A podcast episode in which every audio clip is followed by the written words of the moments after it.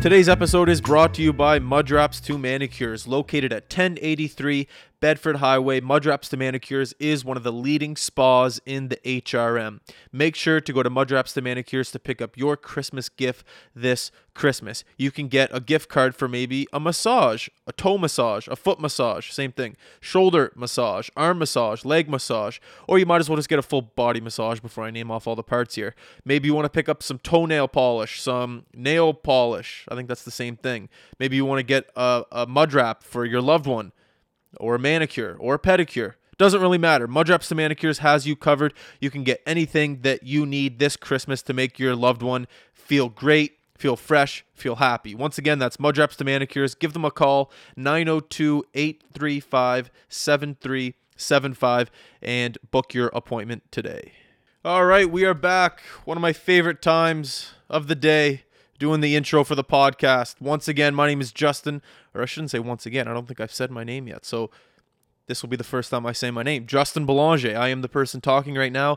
I am the host of the High Button Podcast. I appreciate the fact that you joined me here on the podcast. It's going to be a good one. Today, our guest, his name is Matt Anthony. Matt has been on the show, I think, two times before.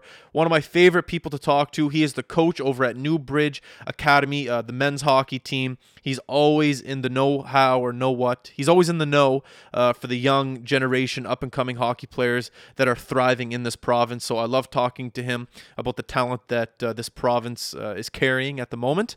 Also, probably talk about the Christmas holidays, things that he's doing, things that uh, he's looking forward to. So it's going to be a good podcast. High button. You know what comes next.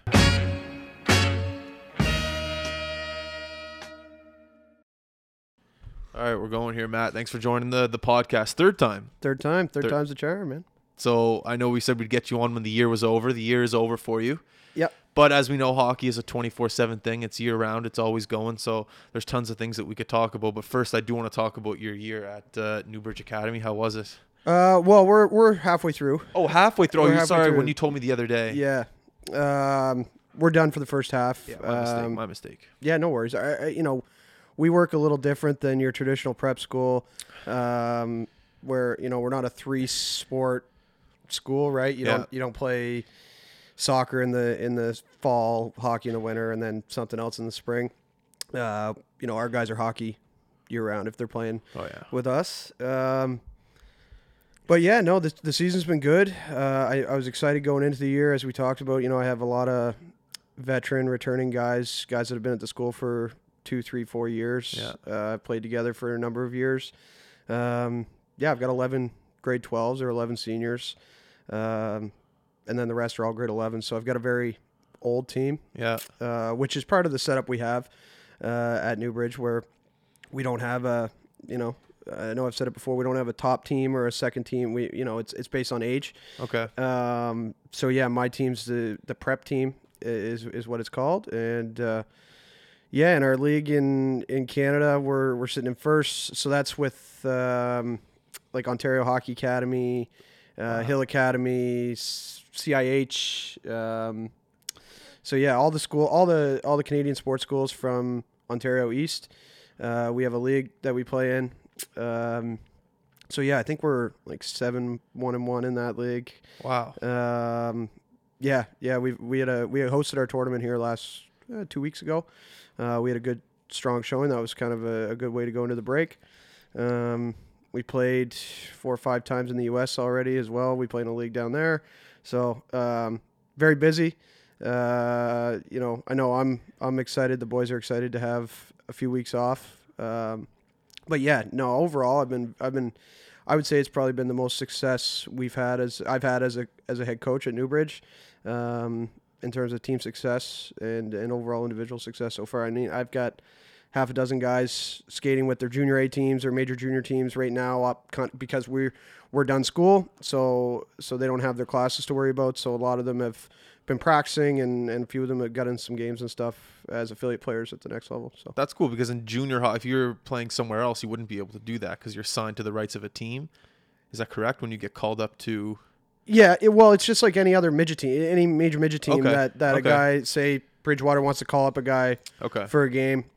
Uh, they can, as long as they they're on an affiliate card. Each junior A team, I think, is allowed five or six, Yeah. and major junior teams I think probably more than that. Yeah. So um, yeah, like uh, last night, Sunday Sunday afternoon in the Yarmouth Grand Falls game, uh, I had a guy on each team play, playing up for the Yeah. as as an AP, so it was pretty cool. Is there anything that you noticed from Canadian hockey to American hockey? You just said you went down to the tournament in the states. There is there anything that you noticed? Maybe maybe a difference from the scouting, maybe a difference from the actual kids' personalities. Anything at all?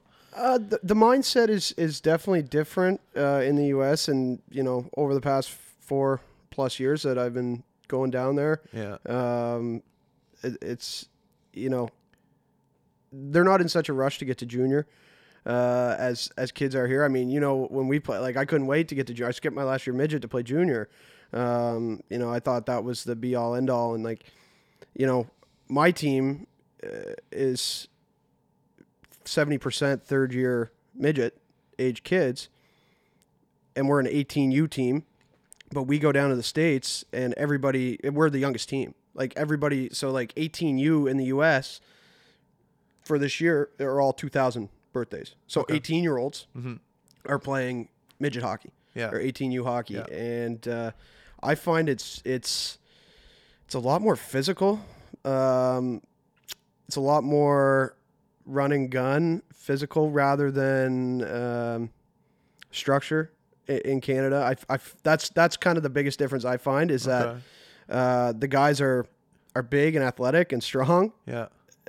Can they, eh, you know, and obviously there's exceptions, but they can't necessarily um, play a different system in the first period than the second period. And I, I feel like the Canadian teams in, in the midget levels here, Mm. um, you know, coaches and players adjust to different teams. Mm. I find that everybody down there kind of plays a similar style. That's interesting.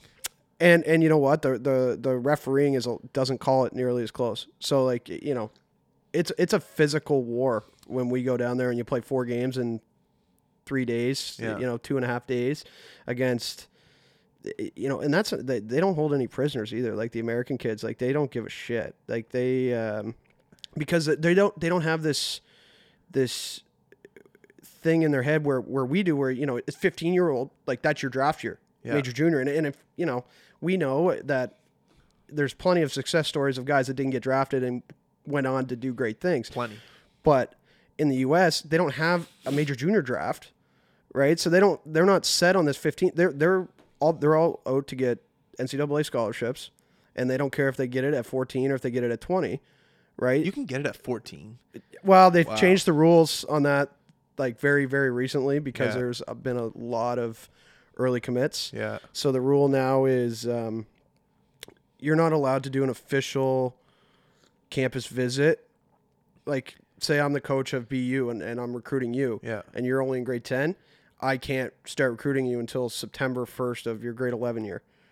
How old would you be there? You'd be 16. It doesn't matter how Does- old you. it It doesn't matter how old you are. Okay. You just need to be in grade, Grade 11.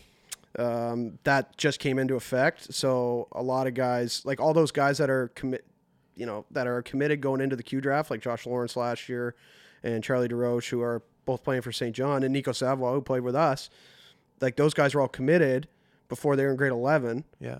so that they could kind of use that as leverage. And Not saying they did or didn't, but i- you know, in the Q draft. Mm. Whereas now, guys can't commit until post Q draft. to be honest, the way you're the way you're describing it, it almost sounds like a better route to go the college route, due to the fact that I think a lot of hockey players develop a little bit later. Not a little bit, but most hockey players develop later. Hundred percent. You, know. So how old are you when you first first year college? Or you'd be 19, 18, 19? Yeah. And you hit the Q, you can be 16. Absolutely, that would be a, Right. a better route. And and, And and no, you right. go, no, you go, ahead. Oh, I was just gonna say, there's a lot of social pressure in this in this uh, in this community to play junior a high level of junior hockey. And if you have to have that pressure on you at the age of 15, 16, and when you're in the states, knowing that you're just allowed to wait, Yeah. oh my god, Yeah. what a what a load off your back. Yeah, hundred percent. And that, and like that's kind of the little box we live in in Canada, where Well, yeah. hockey's the be all end all. And I don't think that's ever going to change. But you know, I had this conversation with my old man the other day. Um, he's like, you know, why why? He's like, if I'm a top end top end player, like I'm still going to go major junior. and I still feel that way. I still feel like it's it's each individual is a case by case basis, and Mm-hmm. and whether or not you should play in the Q at 16 or try to hold on, like literally is a case by case. You know, like if you're uh if you're physically ready, physically mature, 16 year old who has the skills and the abilities, and it's going to be a first round pick in the NHL, and you're physically ready to play major junior at 16, then great. But if you're a kid that's um, like, look at Ethan Phillips. I don't. He's a local guy. Okay. Uh, he plays. Uh, actually, just left his prep school to to join, jump up in the USHL for the rest of the year. Uh, he just committed to BU. Um, you know, very very highly skilled player. Um, has been playing prep school the last couple of years in the U.S. He's a guy. His par- his parents billet. They bill it at Hischier and and um, who uh, who's the guy that just the other Timo Meier. no not Timo the other Ehlers? guy Ehlers yeah. Yeah. So they they were building all all these kids, you know, Yeah. coming from Coming up. away, and you know, the Mooseheads are right there in his backyard. He's got the best ones playing, and and the Moose wanted him to play, or were certainly were pushing for him to Yeah. play, and but you know he knows that he's going to be better off in the long run playing college, so he can keep developing physically. You know, he's 145 pounds or whatever, or whatever he is, and in college you're playing that 30 35 game schedule, but you're you're lifting every day, Mm-hmm. you're you're eating the right things every day. You're in a very sheltered environment where you come out of college more Yeah. prepared to play pro than if you if he had a you know. So how you're saying so you're saying that he doesn't think he'll make the NHL right away. So you're saying Right. for his best interest, Right. it's, it's smart to wait a couple years, Right. go to BU in two years, right and be in that. and, and he's going to get drafted in the NHL this year. I I, I- Yeah. you know, we played against his prep team. He played at Selects Academy. We played them earlier this year, and there's you know half a dozen NHL scouts at, there watching a, a prep game. Yeah. Uh, basically for him and, and another guy on their team, and maybe one or two guys on our team, but you know, all eyes are on him, and he he'll be a, he'll be a mid round draft pick, I would say Yeah. this year, but he's another similar guy to Drake Batherson, where Batherson's a little different because he never ended up on the college train, but he, he did bloom later than than your typical. He wasn't ready to play major junior at 16. He was 18 when he started playing 18 for and a half, like halfway through his 18 year, right? Like he was playing junior A for his first half of his 18 year for for Valley. Valley, right? Like the kid played three years midget, um, played his first half of the year junior A, and then now he's like he's going to be a point of game guy in the NHL, right? But like that's similar to Phillips. He learned how to play as a smaller guy, how to how to use that to his advantage, and now he's physically capable. Well, now it's it's laughing, and I think you'll see um, a guy like Phil, and that's that's the kind of difference between going major junior or going the NCAA, and you know, I'm not going to say I have the right answers because everybody's different. Different, yeah. Uh, but and that's what I do with, or what we do with our guys, because we do have some guys that are going through this, and there's there's some guys that you're going to have to keep working until you're 20 years old, and it's tough for 16 year olds that maybe you have been drafted in the Q, and you're a let's say you're an 11th round pick Mm. in the Q, and you're a little bit undersized, and uh, it's tough to and and they're saying, listen, you're coming to camp, we'll get you in an exhibition game, but you know. Everybody knows now that you give up your college eligibility. What is it? 48 hours? 48 hours. Um, you can stay for longer you, as long as you pay your own. You don't accept anything from them. Like you're staying in the hotel on your own dime, No billets. you- no nothing. billets, no team meals, that kind of thing. Okay. You can stay. Like I had a kid that stayed for in Bathurst for all of training camp, like three weeks. I didn't know that. Yeah, that and, you could do and, that. he, and he stayed. Like his, his parents went up with him, and, and they paid for the hotel and Food, everything. food and everything, and just because he wanted to keep his eligibility. And the same thing um, with with any of those kids, like that college scholarship might not come, right? So like I'm not guaranteeing you that you're an 11th round pick in the Q, Mm. you don't give up your eligibility. I'm not saying that somebody you're that's going to turn into a scholarship because it's not. Like some guys, you had to make that decision. You had to be prepared that that scholarship offer might not come at 17 it might not come at 18 might be at 20 you know you got to go play tier 2 junior in bc or on, ontario or wherever Mm. um, and that's that's tough for for a lot of kids I remember that being a very frustrating moment in my life when I saw all my friends being drafted into the Q and then eventually playing in the Q and I'm still stuck playing minor midget. I remember that being in my bedroom just thinking what the fuck's wrong with me? My life is over. Why can't I do this? Why can't I do that? And looking back on it obviously now I laugh at it, but being at that age that 16, 17 where you have to make that decision of where you need to go or if you can't make that jump, oh, that can Yeah. it can affect everything. It can affect your relationship with your friends. It can uh, affect your schooling, your grades, relationships with your family, because it's a conversation that you have to have with people that maybe I like you just said I might have to move away to BC to play in a junior A league to maybe hopefully And jump then, into the no guarantee. WHL. Exactly. and that and, and, and it's even more difficult when when you know you're up playing on a team where and it happens all over the place you're playing on a team where there is a guy or two guys that are in that situation right that are that are getting their doors knocked down by Q scouts that are getting calls from NCAA coaches on the reg Mm.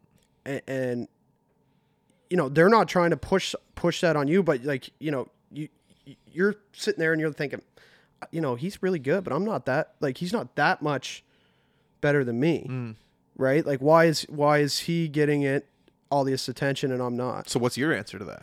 so my answer is that you, you- like everybody's got a different path and and that's that's it like and that was part of my recruiting pitch part of my recruiting pitch to a lot of guys that I've and again my team this year is mostly retention guys that have been here and and have trusted in the process and, and are sta sticking it out for a reason. But the new guys I brought in um, you know high end like I brought in a couple high end kids from Quebec mid AAA, a couple kids out of Midge AAA here, and and just you know, like yeah, we have one of these kids that are you know we call blue chip, blue chip prospect that people are coming to watch. You got like random fans coming, like not family members, like yeah, but just like scouts, like we're playing in the in in the backwoods, like we're playing in the middle of nowhere at eight thirty on a Saturday night in this little shit Boston rink yeah, against a crap, not a crap team, but like not a team with with anybody. no And- blue chips. Right. It, and we were out of the tournament, so this was kind of like a rele- relegation game that we were playing at a different rink, and we've still got four USHL scouts and a couple college scouts in the stands watching this game because of one of the players we've we've got. Yeah. Right. S but for me, like my answer to these other kids is they're coming to watch him, sure, but they're at the game. They- They're not closing their eyes when he's not on the ice, right? They're watching. So so take advantage of that, and and get get noticed then. That's Marty St. Louis' story. I'm pretty Right. sure they went to go see someone else play. Hundred percent. He was playing. This little guy just skating out on the ice ended up dominating the entire game. Next thing you know, dra- he was no, he wasn't even drafted. Anyways, everyone knows his story. Yeah. Same with like Pavel Datsyuk was the same way. Like it, it- Yeah. you know, like it's just it like happens life. all everywhere. just- It happens yes. everywhere, right? Like Absolutely. guys go to you go to a game to watch one guy doesn't mean you can't go away thinking of more than you know like hey that guy's pretty good too right so just because you're the guy that you're not the guy that they came to watch doesn't mean you're not the guy they can be talking about when you leave Yeah.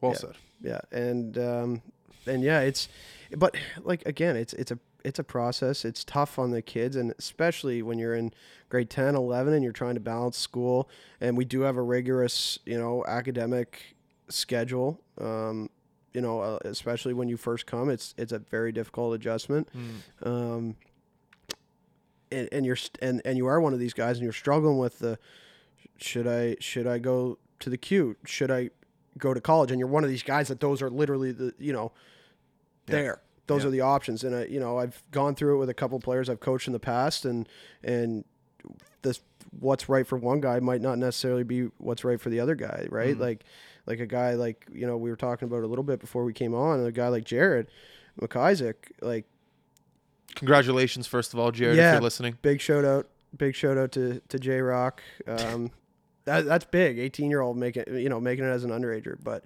he you know he's a guy that like obviously when he was 15 16 years old he could have went to pretty much any university he wanted to go to in the US Mm.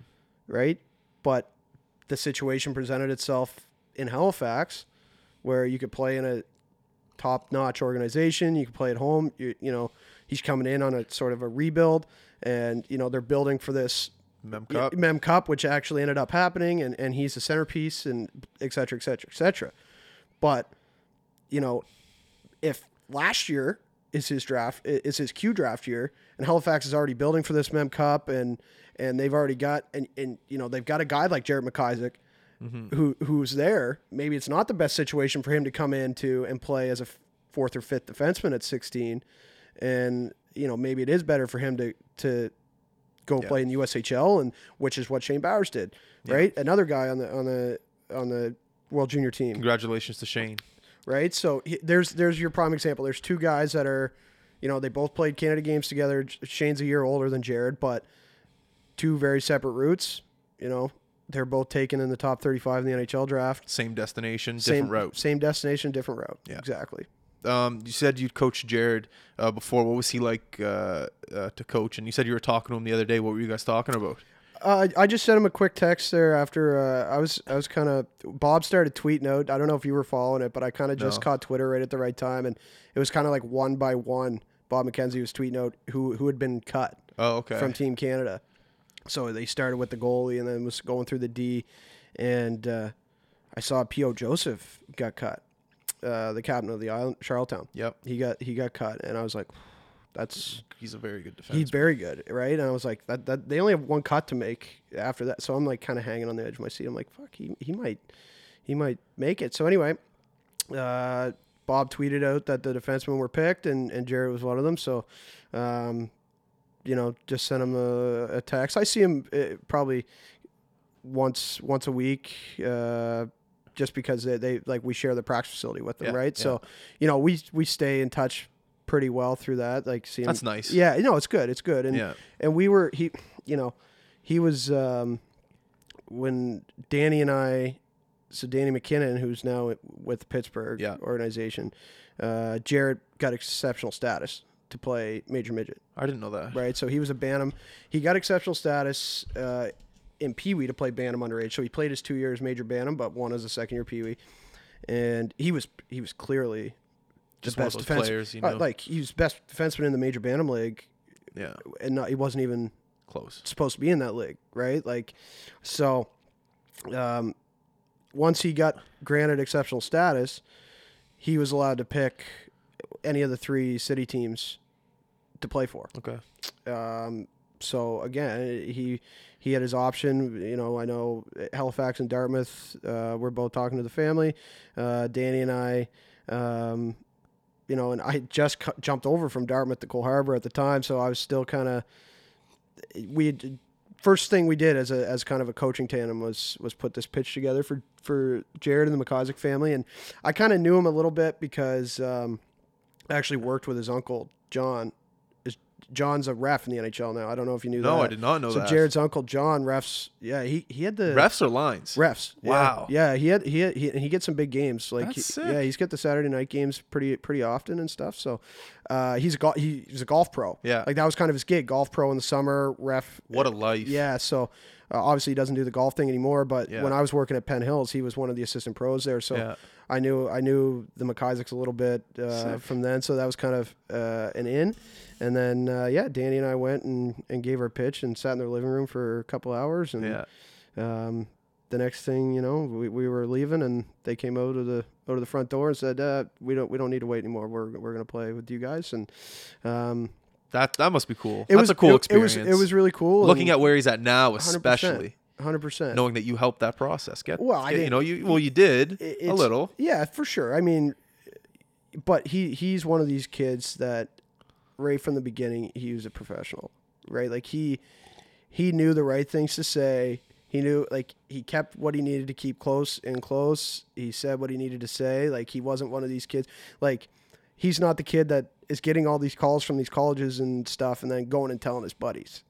You know, like he's not like, haha, yeah, like these tweet note, like, yeah, I got a call from BU today. He's keeping it to himself. Right, because he doesn't give a shit about the I know- I the know. fame, eh, what eh, eh, you know, that kind of thing. I know So- the guy, type of guy you're talking about. right. So that's what I found with Jared, and and I was still a young coach at the time too. That was five six years ago. Um, fi- yeah, he was an underager, so he's eighteen. Yeah, four or five years ago, and um, He's 18 right now. Yeah, he'll turn nineteen. He's a two thousand, so Okay. he'll turn. Yeah, he turned in nineteen. Yeah. Um, I think he's January. I think he's January, but um, yeah, he- and he he was great that year. I mean, we had a good team. He was uh, d- partners with a kid named Connor Welsh, uh, part of the Welsh, Family. the whole Welsh crew. yep. Um, so Connor plays for Dal now. Uh, he played the last couple years in the BCHL. Um, That family just keeps getting bigger. I don't know Uh, how many there are yeah, so so he he be first cousins with he, first cousins with Matt okay. and uh, Nick, and then there. I know Connor's got a little brother too. That's a pretty good player, and there's another one of Matt's little brothers that's a good. Pl- there's a lot of good There's a Welsh lot of players. Yeah.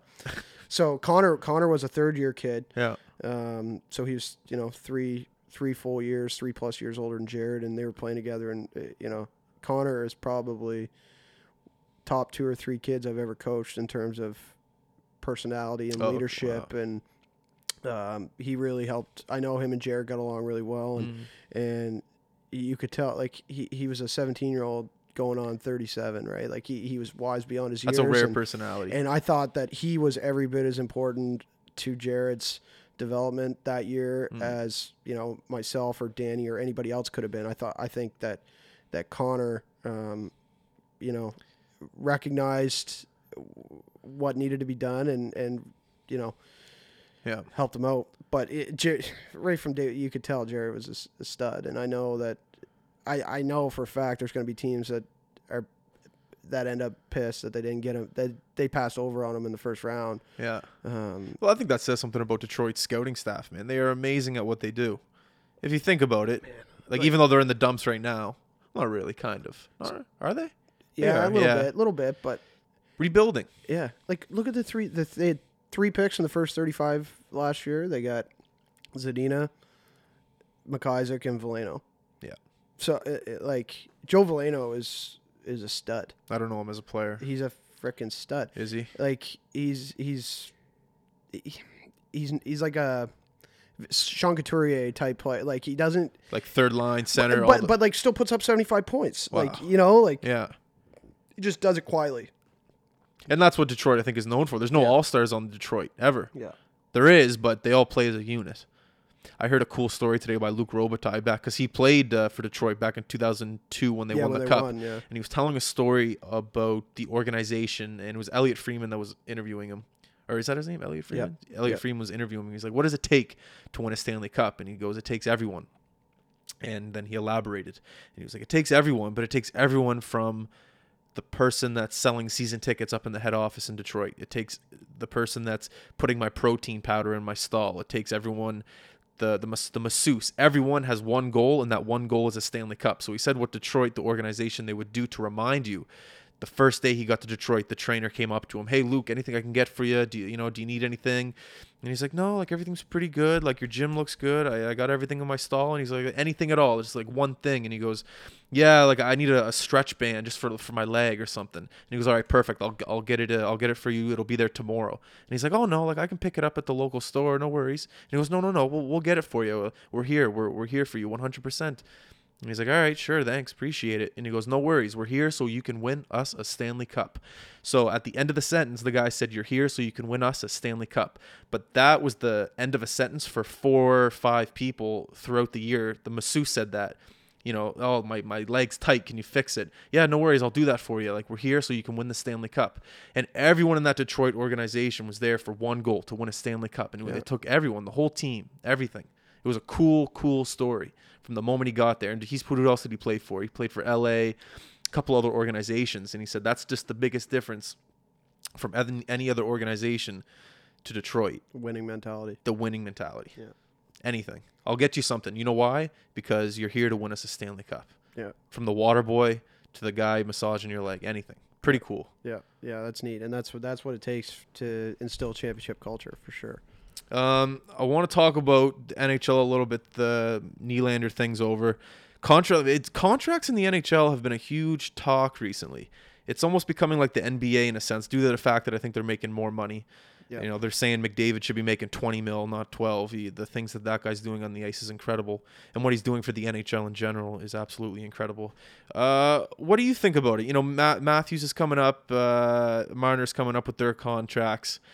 How do you feel about uh, the big money being dished out? Do they deserve it? A lot of people think that these young kids are being snobs. There, there's there's so many different sides that you, that you could look at this. I don't know. Just I'd like your opinion on it if you have one. Yeah, absolutely. I think it it it's the same it's the same thing on a much bigger scale as as what people uh, you know will say about these kids that are have the option between NCAA and the Q like Mhm. and they're and maybe they're leveraging one to get a better situation than the other or maybe they're not whatever it's the same thing at the professional level like you know just because they're playing hockey doesn't mean they don't deserve to get Yeah. what they're due Yeah. and you're telling me that MLSE, you know, and I get that the cap is is an issue and for sure, but everybody's the from my in my opinion, you know, why this Nylander thing drug on so long is because he's not an idiot, and and he knows he's getting paid one way or the other, and he knows that the cap is going to increase, and he's on a bad year for contract renewal mm-hmm. and the new CBA is coming up and he knows the cal- the the cap floor is going to keep rising and that if he signs for six and a half mil which you know everybody's comparing it to Pastrnak and that you know th- that's what he should be paid or what he shouldn't be paid. Eichel, right. yeah. Yeah, when they signed those contracts three years ago, that w made sense. But you know, this cap it keeps going up every year. It's not going down. No. Right. So why would I take six and a half when, uh, you know, in two years I could be getting eight, which would be six and a half right now. Yeah. So I, you know, and that's where you see the weird contract, the weird, you know, how he's getting a big lump sum. He's getting like twelve mil or whatever right away. They found a way because their their their cap is such a way right now that they can afford to pay him a ten and a half cap hit Mm-hmm. this year, and then it goes down and down. So I, well, I think most people that watch the game of hockey are fans. They don't really Yeah. look at the business aspect of it. At least when I do, like I, I understand the business aspect of it, but I'm a fan of it. And I think when there's people that are upset, like, oh, you should just play Toronto Maple Leafs, it's almost like they're putting themselves in their skates, in Nylander skates. Yes. Like, oh, I'd play for ten, you know, I'd play for Right. free, you know. But you have to understand that there's a business aspect of Yeah. it, especially when you have a father that played in the NHL for as many years as he did Yeah. in your ear, also with his agent. yeah, So many different sides coming at it. And yeah, Yeah. like you want to get paid. hundred percent, hundred know, you're not gonna you're not gonna sit there and tell me. I, know Crosby did it. He took a pay cut, Yeah, but like you just said, cap's going up. You got to get paid. yeah, yeah, hundred percent. You got to get paid, and I think I think his dad. It's a little bit of a unique situation. I think he probably met, left some money on the table that he, looking back, and that's kind of what prepared them for you know like Yeah, for this. Like, you know, if I had a waited, then I could have made more. I don't know. I don't know that, but I, don't- I don't mind him. I don't mind the holdout. I don't think any of his teammates minded. I think I think they would have done the same thing if they were in that situation. yeah. Um, so I, Well- you know, So what's the situation now with Mar- Marner and Matthews? Are they allowed to sign technically today if they want? yep, yeah. As far as I know, yeah. So negotiations must be going on right now. yeah, oh yeah, hundred percent. Do you, th- do you think Matthews will take a pay cut in order to give Marner what, what he wants? Because if you think about it, Matthews could get what McDavid's getting, twelve point something. Yeah. No? I, Yeah? I I think he yeah probably in Toronto maybe not uh, right now. I mean Tavares No. is on the books for a long time. that's true. Tavares, you're Uh. Morgan Rielly's gonna be due for a pretty good pay bump. Um, pay bump. so, um, yeah, I, I, it all depends on what the what the what the cap floor does, and and that's that's what they're trying to do. They're trying to figure out how much are we going to be allowed to spend Yeah. in 2019? How much are we going to be allowed to spend in 2023? yeah. like what you know and that's why there's 8 million people on on payroll for NHL teams to to try to figure that out right Yeah. so but yeah I don't I don't blame the guys for trying to get paid that's for sure No, I don't either.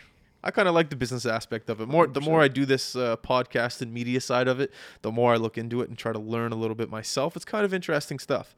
I like that uh, the Dubas guy. I did a lot of research on him back when he was in uh, the Sault Ste. Marie and the analytics side of him. Yeah. Have you? You obviously you've seen the movie Moneyball. yeah oh yeah I I kind of picture him as uh, Jonah Hill for yeah for the can, for the can for the excuse me the hockey side. yeah It'd be cool if they made a movie on him, like doing what he did. Yeah. Well, not doing what he did. I guess he's still doing it, but still, the guy.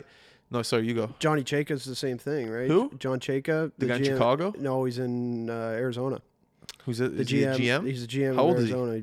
Uh, our age, Oh, fuck. 29, 30. Um, he played in the MJ. Played for Woodstock. What? Yeah.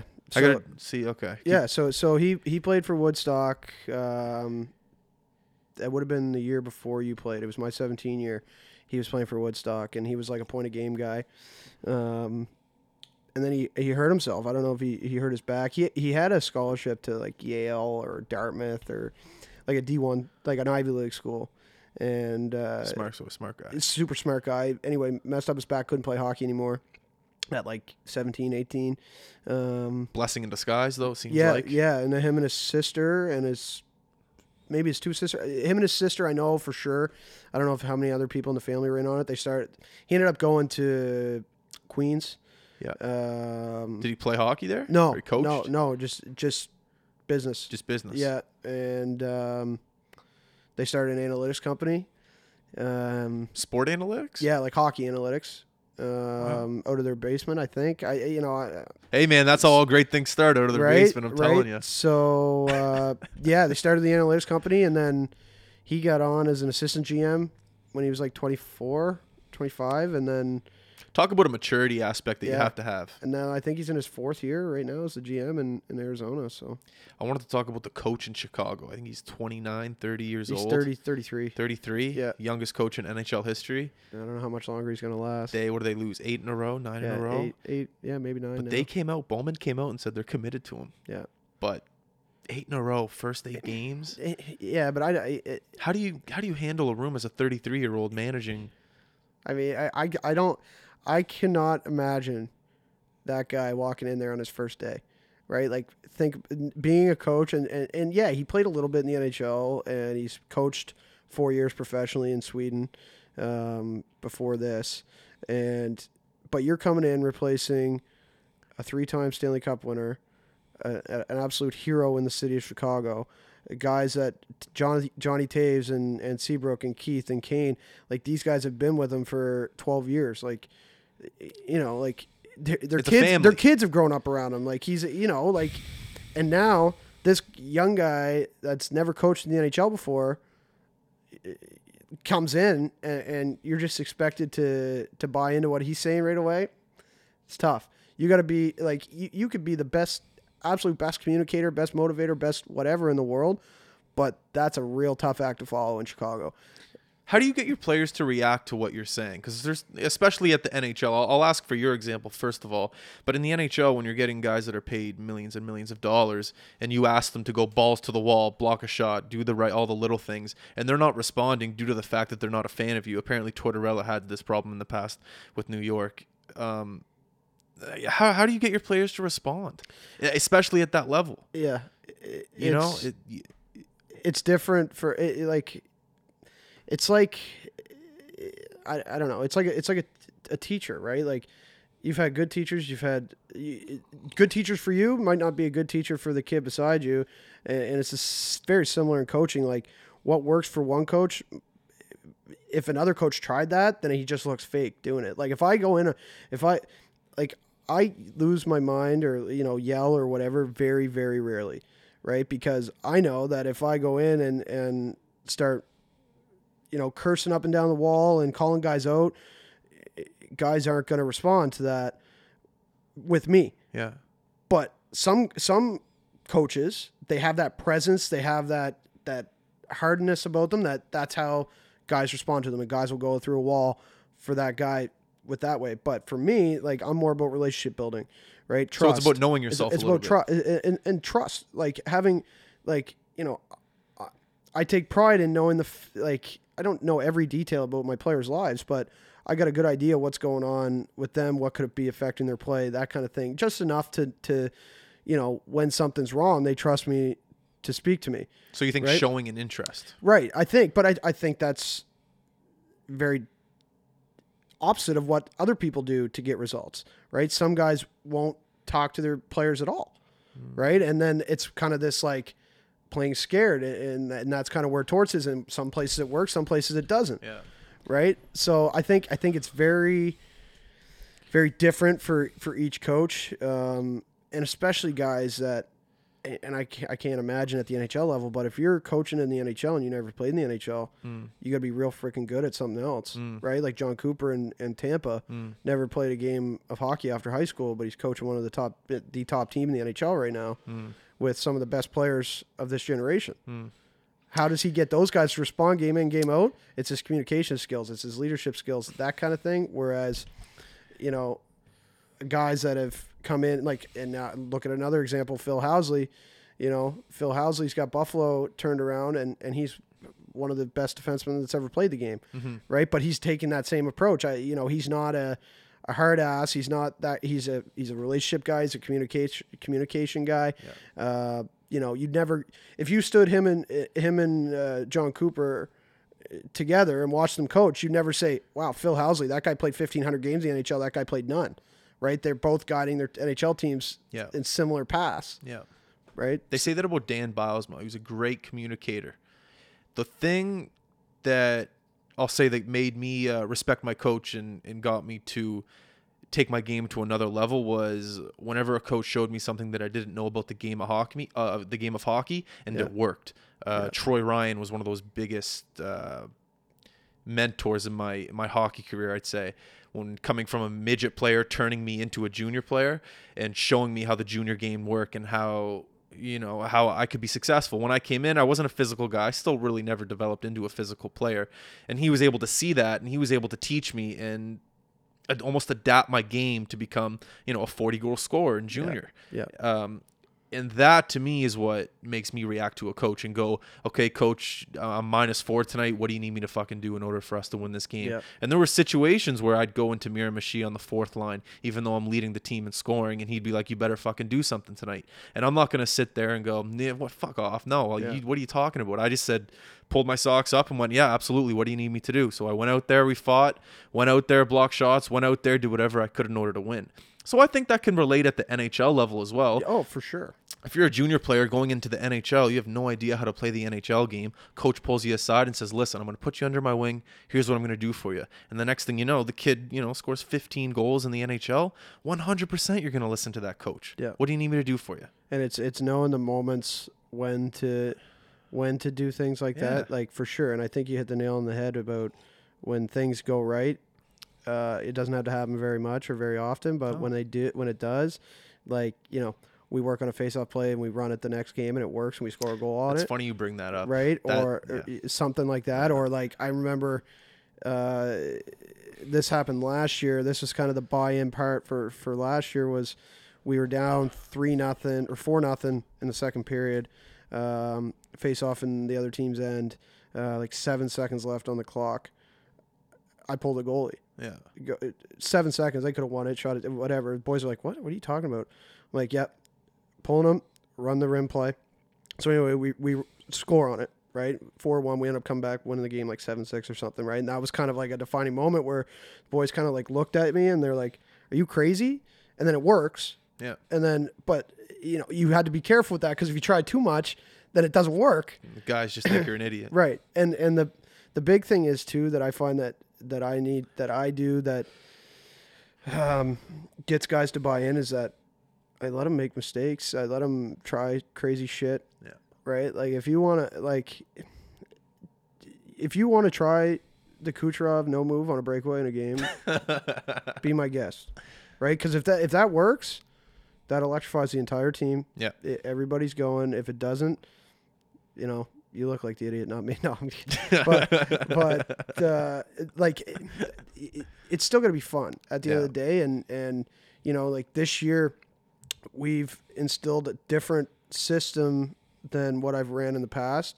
Um, kind of, uh, you know, a modest like a one three one sort of trap type thing. But I'm, uh, you know, boys, this isn't a trap to play passive, right? This isn't. This is to force other teams to Make to, mistakes. to make mistakes, and we're going to capitalize because we're so quick in transition that as soon as we transition and turn that puck over, Mm. we're going to create offense off that, and then that's when you have your fun. Like we're not just chasing them around; we're gonna we're gonna just let them come to us Mm. because nobody wants to just stand behind their net you know, we watched that video of the the when remember when Tampa was doing it to Philly, like when Guy Boucher was in. Four or five years ago. Yeah, it was longer than that. Like Pronger was playing, and and Six like years, Philly years, wouldn't yeah. move the I puck, remember. wouldn't move the puck. It was a big shit. We watched that for a couple days in a row. I was like, this, but I'm like, at, at our level, guys aren't going to do that. Guys aren't going to not move the puck. They're going to try to force something. Yeah. They're going to wait two or three seconds. They're going to, you know, the ADD is going to kick in, and they're going to try to force something, and then that's when we're going to pounce. Can I tell you a funny story about Absolutely. that? When that happened, I was playing junior A and we had a game in I think it was Bridgewater, Bridgewater or Pictou. Anyways, Pictou, let's say it was Pictou. They were playing the trap against us. Dylan King came around the net. Just waited. He did exactly what Tampa did. We just waited. It's funny how the NHL has an effect on hockey as a culture in general. Just because that happened two, three days ago, Kinger saw that and was like, "Yeah, I'm gonna do the same thing. I'm not. I'm not forcing the play." Yeah. It's funny you bring that up. And- I and- remember that. And, and Kinger's one of the rare examples of a kid that's smart enough to figure that out. yeah, Right? Like very rare. Like he's a very very intelligent one of the smartest hockey, hockey, IQ players I've guy. Like hundred percent. Like that's he- if you had have said we had a guy on that team that stopped and did that, like Dylan Yeah. King's my number one pick every day of the week, right? Yeah. Like those guys are rare, but um, and then you know the moose, the moose. I went into my first moose game last weekend, and uh, they're playing Bathurst, and uh, they did the same thing. They just trapped they? it. They just trapped it, and I'm like, they're they're playing the worst team in the league. Yeah. They're not worried about them. Like, they're they're doing it because they're ca- they're just going to capitalize on all the, these turnovers. They don't need to force anything. Hockey's not a complicated game. It's not, and it's such a copycat copycat game. Like Oh yeah, You There's- know, yeah, that's none, the way it no coaches are reinventing the wheel, right? It's it, it's it's true. it's about using the right things at the right time and and find and making sure guys buy in because at the end of the day, coaches don't win hockey games, Yeah. right? The players win the hockey games. Um, speaking of a team that's buying in, is Rouyn leading the Quebec Major Junior Hockey League. Guess who's coming on the podcast tomorrow? Hinam, Yeah. all Hinam. What's he like as a player? I gotta do Um, my research. I know he's good. He's he's he's um he's a good middle six player. Okay. Like he's he can he, he's good offensively. Yeah. He's, he's good defensively. He's fair, physical, Responsible. sounds like. responsible. Um, he's a good kid. Uh, really good, really nice guy. Um, actually, his so when I was doing my BED, uh, his grandmother was my like supervisor. Oh yeah. Yeah, she was my my education supervisor, so I, I got to know her a little bit, and then I taught his sister, who's also his sister's a good hockey player too. Okay. Uh, she plays major midget for uh, the Penguins, I think. Anyway, Good, good to know. I'll bring that up tomorrow. yeah, yeah, and um, yeah, I got to know Hinam a little bit. Um, he he came out for a few of the skates that I ran uh, in the off season. Did he? Um, yeah, he's buddies with like uh, Greener and those guys, and Oh, is he? Okay. um, no, he's he's a good player. He he'll be, you know, he, that's that he's a he's a 40 50 point guy, a major junior that's responsible on both sides of the puck and That'll be huge for him if they if they win the Q League this year. Yeah. Come to the Mem Cup in his own backyard. yeah, that'd be sick. Holy shit, he'd be pumped. Yeah, the the the Q draft or the trade period just opened yesterday too. Few moves. Wait, say that again. The Q uh, trade period just opened up yesterday. Oh, opened up. I thought you said it was over. no, no, opened up yesterday. Yeah. Drover went to Saint John. Yeah. Saint John. Um, Noah Lowen uh, got traded. Have the Mooseheads made any trades yet? Not yet. But Not they're going yet. to. They have to. I would assume. they have yeah. to. I don't know. I don't know who. You don't know who's. Like I don't know. There's not much available. Like there's six teams, seven teams, eight teams that all think they've got a shot at it. Probably like Rouyn, Halifax, Cape Breton, Moncton, Drummondville. Drummondville, uh, Rimouski, um, and Charlottetown. There's seven teams right there that you know. Yeah, but there's no like team at the bottom of the the bottom of the pile that has an all star, a blue Well, chip. th- right, and uh, they're Saint John, Saint John, and Bathurst. Bathurst traded their theirs yesterday. Ethan Crossman, no, no knock on Ethan Crossman. He's a good player with a Mem Cup championship, but you know he's got 15 points this year, and he just got two first and a second. So if that's the asking price for Ethan Crossman, like I'd I hate, what- I'd hate to see what the asking price is for Noah Dobson, right? Like that's got to be insane. And Chicoutimi, like I think we talked about this last time because Dobson's already traded. Like Chicoutimi has his rights, So whatever Chicoutimi Yeah. gets out of the deal, they're going to get it, not Bathurst. But I'm gonna say this though: the Mooseheads are notorious for making those big trades. For remember the Marchand thing? How many years ago was that? Now, Yeah, they traded a lot for him. 07, 08 didn't work out real well. Yeah, well, who knows? Maybe they learned from their mistakes, but I'm I'm, I'm pretty sure Bobby wants to win another Mem Cup. What what did, what they who did they trade for when they won the Mem Cup at the deadline? That was a big over the Uh, the our, our good friend uh, Stephen McCauley. Steve McCauley, right? And on the, he's on the head of the Metro Center now, Is he? and and on the team bus. Yeah. I, I pulled up to uh, a red light the other day. I looked to my right, and it was Macaulay kissing the cup. that's hilarious. But like a guy like a player like him, right? So maybe you don't want an all star. right. That's what I'm saying. You want you. I think what they need is is. That solid, put out on the PK. That put out. You got to kill this last two minutes But type then, thing. but then I think I'm like they they have those guys already. Like you know they made those trades for those type of guys already, like Jordan Marr and Sam Asselin, and Mm. like the, and you know they've got they've got the best D in the league already. And do you really want to? and they got the uh, they got Barron as well. Barron's no. right, uh, and, and that's that's the thing. Like if if if if Dobson's coming to Halifax, I don't think there's any way they can get it done without Barron going the other way. And do you really want to give up Justin Barron, who's going to be a top three pick in the NHL? No. No. So to to to improve what to go from, i i i- like I'm not saying Dobson's not incredible, but Mm. you have Jeremy McIsaac, Jake Ryczek, Walter Flower, you know, Jocktan Chainey, Justin Barron, Patrick Kite, like. It's a pretty good top six. And what about goaltending? Is what's his last Gravel? Gravel? Gravel. Gravel? Is he the real deal? I think I I don't know if he's a real deal. I think he's good enough to win. Do you? Um, I think Cole McLaren's very good too. So I think they've got a pretty good one-two punch. Um, I I don't think I don't think there's anybody worth going out, and I don't think anybody you're going to get Okay. is that big of an upgrade on Gravel. Okay. Just because the the sellers, the pool of sellers is so small. Like I was actually looking at uh, trying to figure it out, and the other day I was looking at the top 20 in scoring, and I think only one guy in the top 20 or 25 in league scoring wasn't on one of the top four teams. Okay. Right, so So it seems pretty even already. slim then. pickings Everyone on has their who's players. who's bringing in. Yeah, and I think there there'll be a couple teams that um, maybe like for example Charlottetown um, realizes that they're not going to push. Maybe they trade off a key piece late, but Mm, I don't know. So much could happen. That's that's major junior hockey. I'm telling you, man. PEI, Matty Welsh last year in the in the playoffs did very. Last he, Yeah, I think he beat the Mooseheads out of the playoffs yeah, last year. I think that PEI could do well with him in that. That If is, is it Christmas break right now for in the Q? Yeah. How long are they all Started home? today. How long are they all? Uh, Uh, I think they start again like the twenty seventh. I think. oh, I think so there's a little bit of a break. Yeah, so think- Welshie could be home. Matt Welsh could be home. Yeah, they'd all be getting home today. Gregor McLeod, I know, was getting home. That's a guy you should try to get on here. McLeod. Yeah, he plays for Drummondville. Okay. Um, also, we're gonna get the coach of Drummondville on uh, Fox. Falks. He was gonna come on last month, but couldn't make it. Yeah, Fox, a good dude. Get Fox on. Okay, good to know. Yeah. But all those guys in major junior, they're not coming home, or the world championship. They're no, not the World home. Junior guys. No, They're in BC Yeah. now, yeah, they're they're there for the next month, a little bit. month or so. Yeah. Okay, But yeah, That's- Greg, Gregor's Gregor's. Uh, he's another exa- like him and Batherson were line mates in Bantam, and they were both. Were like, Yeah, they were like four foot five each, and like they were just these two little guys that were buzzing around, and like you could tell that they were good, but they were just so small.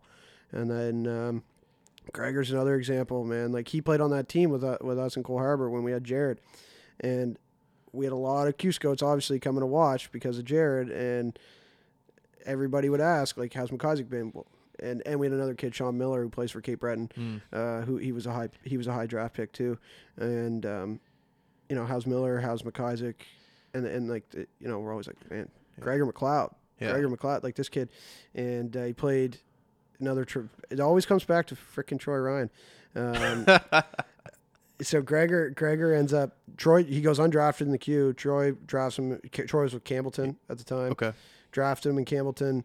Played him as a 17 year old, and then he signed a free agent contract with Charlottetown after that. And he's got now he's a 20 with Drummondville, and he's like he's second on their team in scoring behind Veleno. So Jesus. yeah, You don't have to answer this question, but you know, feel free. Like honestly, if you don't want to answer, it, you don't have to. But when scouts talk to you, what are things that they're looking for in the players? Do they talk about the personality more than the player? Because back when I played and I talked to coaches, they used to say they really care about the individual, the heart, the person who they are more than the hockey player. Is that still kind of accurate? Yeah, no, for sure. Um, Because I think that they're able to determine the hockey player Exa- by watching. Exactly, and that that's the big thing. Like guys, i i guys are gonna think somebody's good at hockey or not good at hockey, on their what they yeah, see, they're a scout. They know. right? Like me too. Like if I'm going to scout a game, I'm looking at nothing else other than this guy on the ice. What's he doing? And and yeah, the body language thing too. Mm-hmm. Do you right? watch them like when they go to the bench 100%. after a bad shift? Hundred percent, hundred fifty percent, and I know that's one thing that guys are very interested in knowing about. Um, you know, they ask if somebody calls me, they're asking about character. You know, are they the first one on the ice, off the ice? Do they pick up after themselves? Would they hold the door open for for An an elderly lady. lady? Right. Yeah. Exactly. No, seriously. Right. Like, um, would you um, would you let them date your daughter? Type like Yeah. those are the kind of people they're looking for because they can they can tell if you can play or not, right? Yeah. But if if you're say you know seven, they they've got you on their ranking scale at seven out of ten, and there's the guy beside you is an eight out of ten, but personality wise you're a ten and the guy beside you is a two. Yeah. They're gonna take you even though you're a seven on the on the ability scale, and you're a ten on the on Mm. the character scale. because inside the dressing room is a huge another aspect of hockey that people 100%. just don't know. A 100%. cancer in the room is a real thing. right Real thing. hundred percent and that and you know like um i had a, a coach call me a coach from a very very prestigious ncaa school uh called me last week and asked me about a kid.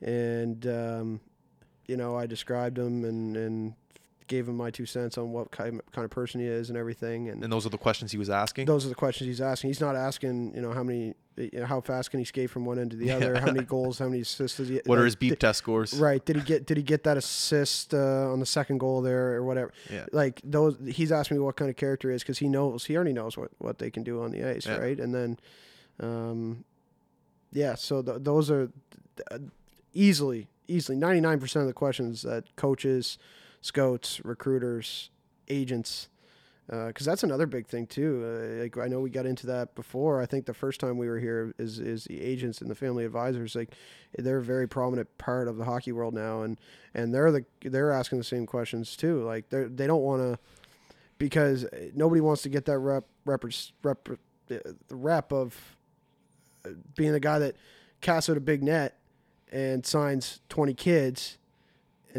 and knows that maybe only one of them will work out, but is just hoping and doesn't really give a shit about that kid, Mm. right? And doesn't doesn't care if they're a good kid or a bad kid or whatever. So, you know, a lot of agencies and, and advising companies will, you know, want to know what type of student they are, what type of kid they are, what kind of type of person they are. Um, This is great advice for any off the ice. parent yeah, that is listening right now and have kids coming up in the ranks. yeah, It's very big advice because parenting skills, especially at that age of 14, 15, 16, coming up, you know, there's definitely a lot of outside hockey life that could tear you away from. hundred percent. Like if you don't think that, and this is more for the kids. If any kids are listening, like if you don't think that, and th- I preach this to my guys all the time, and I know all of our staff do, right from Bantam up through midget. We have, you know, we bring police officers in to talk about Do it. We you? bring, Cool. uh, we brought, we brought uh, psychiatrists from Dal in to talk about different types of things and the effects it'll have, and um,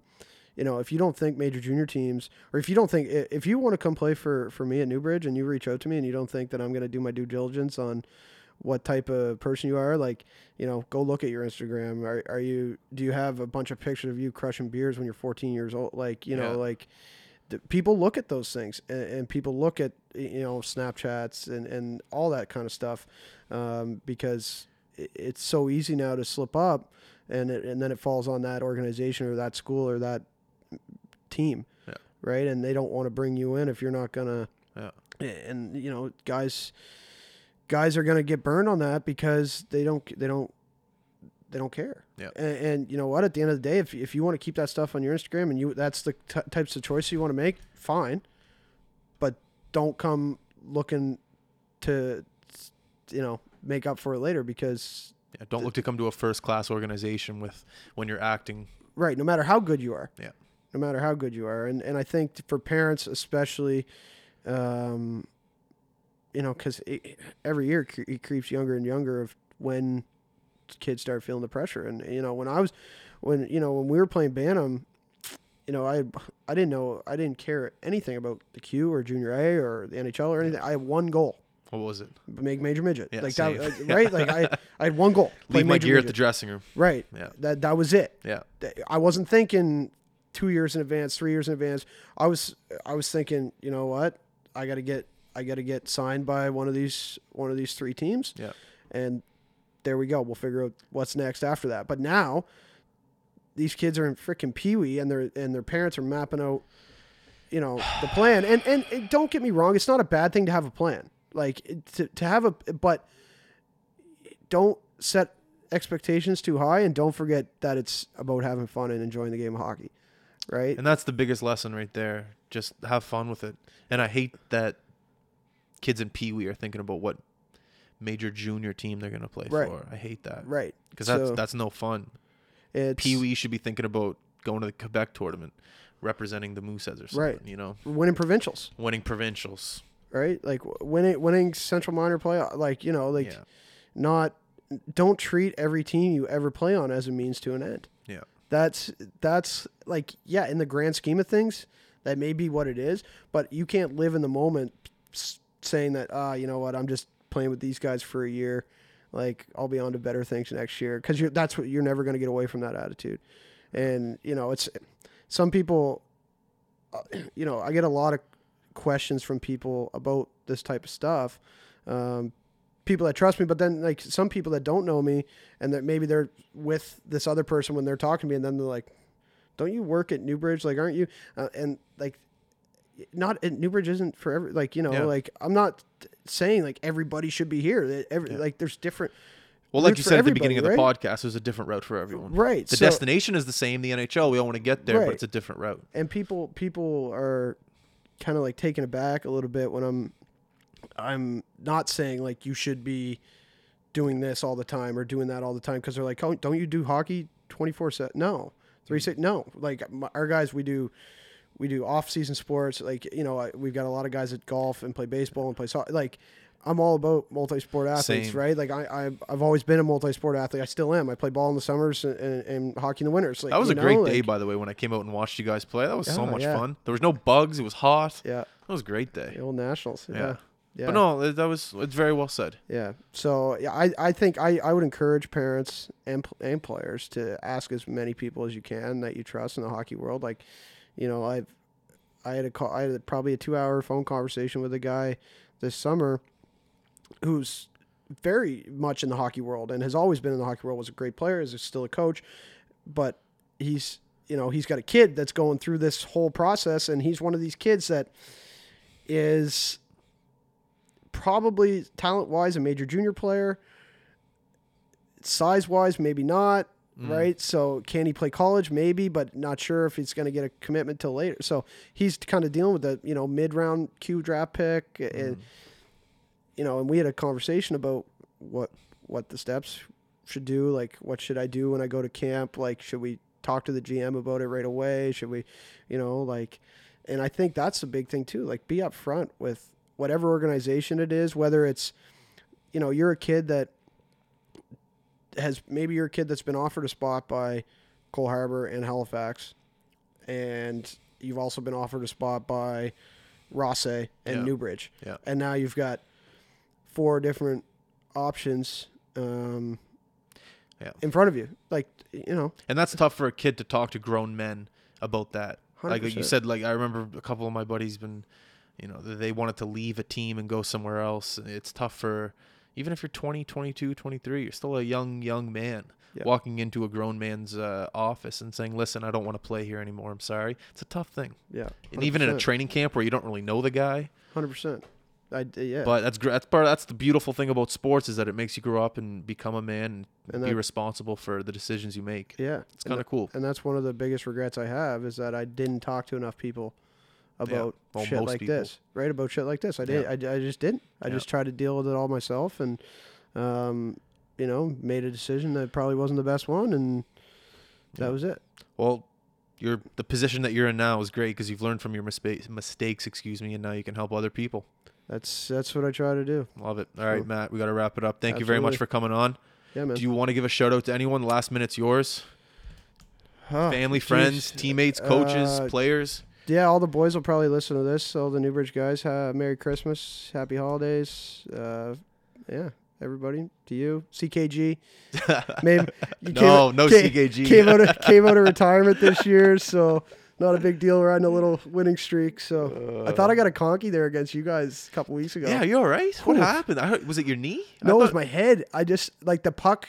The puck went up in the air, and um, like I just kind of like turned for it, and Manny was turning the opposite way, and we both just turned for the puck, and he's just so tall that my head kind of like ran into his shoulder, and I just Oh, I just went down. Like it wasn't on per. It was it was a complete. complete accident. Yeah, it was just we the puck. We both Yeah. turned the opposite way. I thought it was like your wrist or something. No. I didn't see it. I was drinking water. I Oh. oh, I was down and I was like seeing stars there for a little bit, and I was like, oh shit. that's the worst. No, but it, it uh, You all right? yeah, it turned out all right. Turned out all right. I thought he was thought it was on the IR, but That's hockey. that's hockey. Yeah, Don Cherry would love you. yeah, yeah, Just toughen it up. yeah. Exactly. Stay on the trolley tracks. All right. All right, buddy. Everyone, thanks for coming out. Uh, thank you for listening. If you could go to all of our social media outlets, like, subscribe, comment, Facebook, YouTube, iTunes, SoundCloud, Instagram, all that good stuff. Once again, thank you very much. We're out. Peace.